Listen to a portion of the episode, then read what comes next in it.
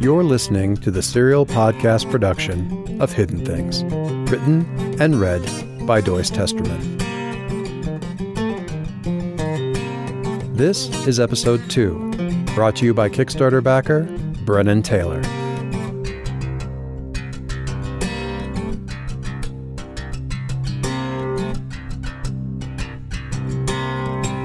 Calliope dropped into the chair behind her desk and sighed. Afternoon sunlight forced its way in through the dirty window across the room and lit up dust motes floating in its path before it fell, exhausted, across the worn carpet. She glared at the patch of light, then at her skirt. She had no idea why she had worn it. She'd had no illusions it would help when she met with Lauren, even before everything she found out this morning. Josh wanted me to tell Lauren that he was hung up on a job and wouldn't be back when he expected. He definitely didn't sound like he was in any kind of trouble. You and Mr. White both work in the same private investigation agency, Miss Jenkins? We are the agency. I see. And do you know the nature of this new contract? No. Josh handled it. I only knew he was headed out of town and when he thought he'd get back, which was last night. I can check the office for records, but I think he had everything with him. It was very short notice. Are you absolutely sure? Don't you have family in that area of the country, Miss Jenkins? What? You're familiar with the area Mr. White was found in. What? Harper's Ferry? Not really. It's hours from my family's place, and I haven't been back there in ten years.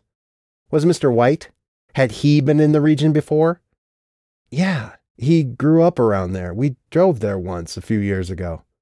What was the nature of that visit? Calliope stared at her desk and the stack of envelopes she'd dumped across it when she opened the office that morning bills and junk mail. There was only one message on the machine. Calliope hit playback. Callie, it's Josh. The connection was abysmal, even worse than it had been last night. Listen, things have gotten a lot more complicated. It'd probably be better if you didn't tell Lauren about what's going on at least until I figure everything out. Calliope stared at the machine. The next few seconds on the message were choked with static and nearly inaudible to her, smothered under the too loud sound of her own breathing and the thump of her pulse. She started to lean closer, turning her head and lowering her ear toward the speaker to pick up anything she could, but the static suddenly cleared, leaving the recording so clear she could make out the rasp of Josh's stubble against the mouthpiece. Get hold of him and he'll be able to explain most of this to you. I'll see you soon. Chapter 3 Detective Johnson sat back in the chair across the desk from Calliope, a single vertical crease between his brows. I don't know what I'm supposed to be hearing, Miss Jenkins, but if you'll let us borrow the machine, we can take it back and see if the lab boys can work out anything out of the static. Calliope reached over and hit a button on the digital answering machine she'd badgered Josh into buying. An artificial female voice announced, Message left at 5:04 a.m. Wednesday, October 30th. She waited. The two men across the desk from her said nothing. Unwilling to waste any more time on the conversation, she said, This thing stamps the call according to its own time zone. Detectives. For a few seconds, the two men said nothing. Then Special Agent Walker's eyes widened and he stood up. Oh, you have got to be kidding me. We drove down here for this? Johnson jerked a look back at the other man. Agent Walker? Walker split his scorn between Calliope and his companion. There's a two hour time difference between here and the victim's location, Johnson. If that thing's right, the call would have had to have been made an hour after the body was found probably two to five hours after he was killed. He jerked his pointed chin toward Calliope. She thinks she's got a message from behind the grave. Beyond, Calliope interrupted Johnson's reply. The phrase is beyond the grave, and no, I don't. She waited until both men had turned back to her. I think it's obvious that the man you found wasn't Josh. He might have had his ID, but Josh must still be alive. Detective Johnson shook his head his already sorrowful expression growing graver. Miss Jenkins, there was a positive ID fingerprints, driver's license photo, and we could get dental if we wanted it. I didn't bring along the crime scene photos earlier out of respect for Mrs. Hollis White, but let me assure you, it was Joshua White they found, and he was not about to get up and make a phone call. Calliope motioned to the machine on the corner of her desk. Then explain that. I can't. Johnson ignored the dismissive expulsion of breath from the man pacing behind them. I'd like to have our boys look at it. Calliope made a welcoming gesture with both hands. Go ahead. I'd love to know what's going on. I'm sure Lauren would as well. Detective Johnson's dark brown eyes came back to her. Miss Jenkins, I must ask you not to set any false expectations with the family of the deceased regarding this phone call. It would be premature and unkind. Calliope started to reply, but the detective's formal tone and serious expression stopped her retort. She didn't say anything as Detective Johnson gathered up the answering machine and left with Special Agent Walker in tow. The federal agent's narrow face seemed even sharper in the late afternoon light, bitter, like that of a man who'd been told he would have won a prize if only he were taller. Unlike Detective Johnson, he did not wish Calliope a good evening. Vicus watched the men leave. He scanned the pair, even from across the street, even amid the growing gloom of dusk. Johnson, build like a football player, face like a marriage counselor. Vicus's attention lingered on him for only a few seconds. Walker looked as though something large had grabbed him by the skull and pulled him through a hole two inches too small for him, as though he'd been stripped of. Vicus pushed his hood halfway back, letting the remains of daylight fall across his too pale skin and too red mouth. His nostrils flared. He sniffed at the evening air like a hunting dog, and, like a dog, he growled. The men got into Detective Johnson's car and pulled into the street. Vicus watched them, shiny black eyes never blinking, until they were almost out of sight. Just as the brake lights of the car flared in the distance, then pulsed to signal a turn, he took three steps, ducked past a pedestrian, stepped around a lamp post, and was gone. By six o'clock, Calliope knew that Tom wasn't going to call. He had a gig and he liked to warm up early.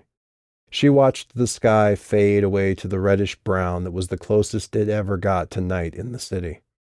When the first streetlight began to brighten outside, she made a wish, ordered pizza, and got to work. His office was just the same.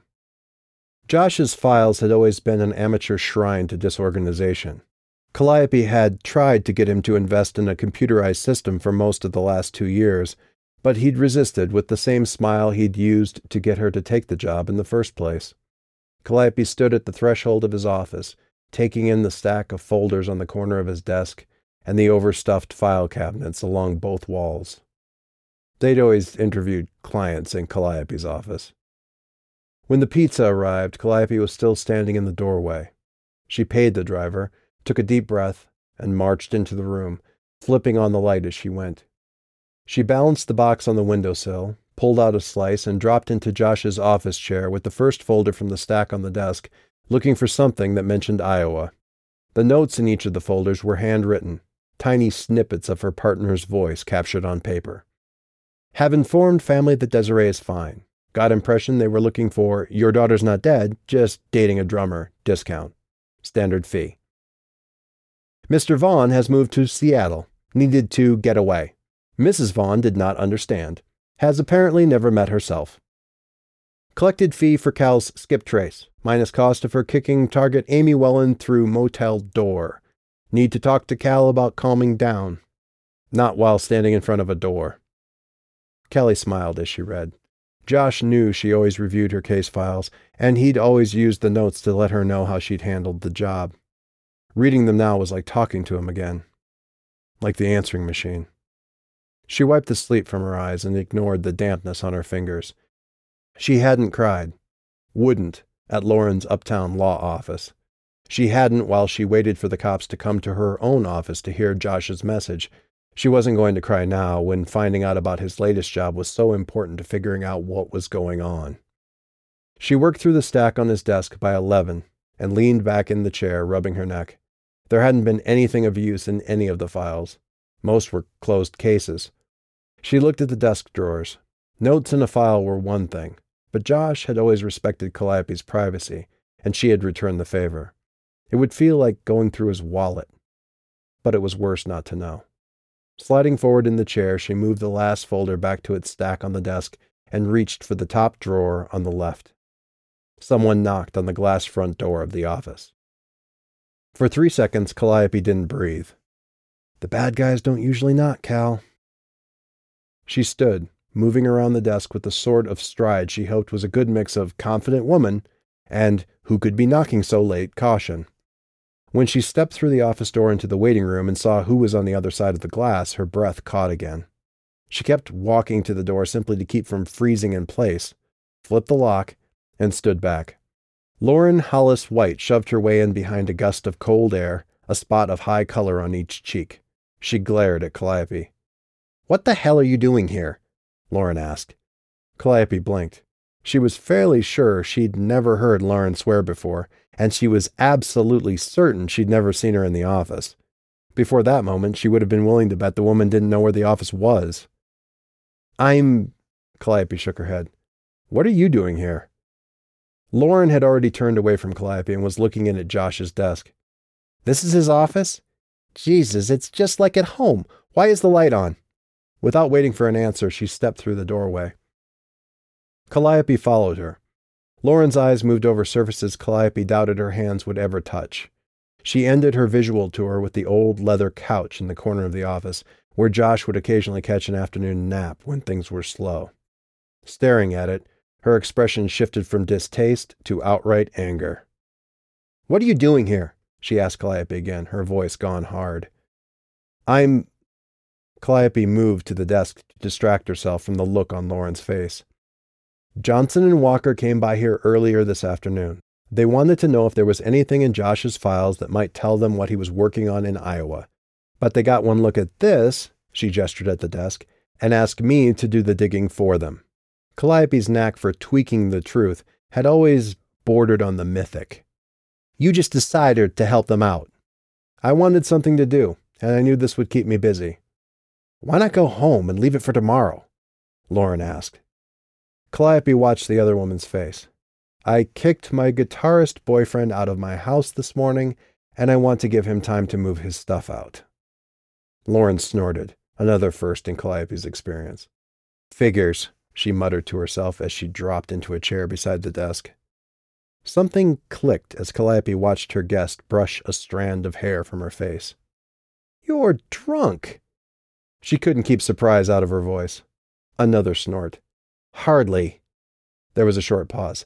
I have been drinking, but I am certainly not drunk. There wasn't enough alcohol in the house, Calliope said. Lauren didn't reply. You figured that since Josh was living out his Sam Spade fantasy down here in the slums, he'd have a bottle of what? Rye stashed in the filing cabinet? Lauren sat very still, her expression sullen. Calliope watched her for a few seconds, then walked across the room, pulled open a drawer, and withdrew a bottle. She set it down with a thump on the edge of Josh's desk, nearest her guest. Johnnie Walker, actually. Lauren stared at the bottle, her eyes slightly damp but unreadable. Do you have any clean glasses? she asked without looking up. Cold pizza and whiskey, Lauren commented from the couch. It reminds me of college. She glanced at Calliope, sitting in the padded chair behind the desk with her feet up. I suppose it reminds you of last week. Calliope ignored the barb. I'd have to go back at least a couple of years for something like this. She took another bite of pizza. Probably while I was still in the band. Oh, yes. Lauren dropped her chin to her chest and raised her glass in mock salute. The band. Calliope frowned. You know, you knock it, but you don't know anything about it. It was. She gestured with a glass. It was good. The other woman shook her head, possibly more vehemently than she would have an hour ago. What you don't understand is me. She struggled to the edge of the couch. I don't like bands. Oh, Calliope said, I know. Lauren scowled. What I mean is, I don't like bands or band members or backstage passes or any. She shook her head, her hands pressed together in her lap, her lips trembling. I like Josh. Just Josh. It didn't have anything to do with what he did or how much effort he'd put into something that had never gone anywhere. I liked him despite that. It was Calliope's turn to snort her derision. you didn't exactly have to deal with it for very long, though, did you? Lauren's eyes snapped back to her. I never asked him to stop. Calliope's mouth gave a wry, bitter twist. And yet. He gave that up on his own. I think you knew about it before I did. Lauren glared at Calliope's unchanged expression. Do you honestly think, she gestured around the room as she pushed herself upright, that I would have tried to get him to become this? He's brilliant. Was brilliant. He could have done anything. This private detective fantasy had nothing to do with me. Her eyes went to Calliope, then the desk, then seemed to lose focus in a very particular way, her expression neutral. I don't even know why he did this. Calliope watched her face. You don't look like you don't know why. I don't. Lauren shook her head and took another drink, but didn't meet Calliope's gaze. I don't know why he started this business. I don't know why he kept at it for two years, why it lost money, a lot of money. And I really don't know why I helped him pay the bills. And you don't know why he hired his ex girlfriend to work with him. Calliope's voice was quiet. No. Lauren shook her head, her mouth in a grim line. She took another drink. No, I don't know that either. It wasn't, Calliope began. But you know, Lauren cut in, turning back to the desk where Calliope sat. That's not what bothers me. She pursed her lips, her jaw moving as though she'd bitten into something that tasted awful, but which she was too polite to spit out. She moved the tumbler in a slow, flat circle through the air, speeding up the motion as she went, as though she were building up enough momentum to force the words out. What bothers me is that I don't know why he ever broke up with you. She spoke carefully, her voice lower than normal, in that particular way of someone who is trying to speak calmly about something that makes them very angry. Calliope didn't speak. The silence built up into a tangible thing that seemed to take on a physical presence in the room, forcing the two women to look at each other. Eventually. Calliope opened her mouth to give Lauren an answer. Any answer, not even sure what she'd say. But Lauren shot to her feet and turned away, wandering barefoot around the room, her eyes looking beyond the paneled walls. So, he was in a band, and I loved him anyway. And then he did this, and I loved him anyway. And now he's dead. She trailed off, staring at her empty glass. I need another drink. Calliope picked up the dwindling bottle and poured, steadier than Lauren only by virtue of the fact that she was sitting. She pondered what Detective Johnson had said to her about Josh's message and debated telling Lauren about what she suspected. He was probably right. It wouldn't do her any good to hear if nothing came of it. She might be a bitch, but. Whoa, Callie, enough! Shit, whoa! Lauren pulled the glass away just as Calliope pulled the bottle back, splashing some of the brown liquor across the blotter. Sorry. She shook her head. Distracted. Yeah. Lauren took a drink from her brimming glass, grimaced, and licked a few drops from the back of her hand. I can't feel my tongue anymore, she muttered as she turned back toward the couch. She took a few halting steps before coming to a stop. At her sharp intake of breath, Calliope looked up. They both stared at the figure standing in the doorway. Somewhere in the back of her mind, a calm, sarcastic voice was telling Calliope that whoever it was had been standing there a while and that she was a big drunk idiot who was probably about to die. You left the front door unlocked before. The voice coming out of the shadowed hood sounded like the owner had gargled a shovelful of gravel and washed it down with tequila. Shouldn't do that. It's not safe. Next to him, on the wall, the clock read 1:43 a.m. Thanks for listening to this episode of the Hidden Things audiobook podcast. This DRM free production was made possible by the Hidden Things audiobook Kickstarter backers and is released under a Creative Commons Attribution, Non Commercial, No Derivative Works 3.0 license. As always, watch out for the hidden things.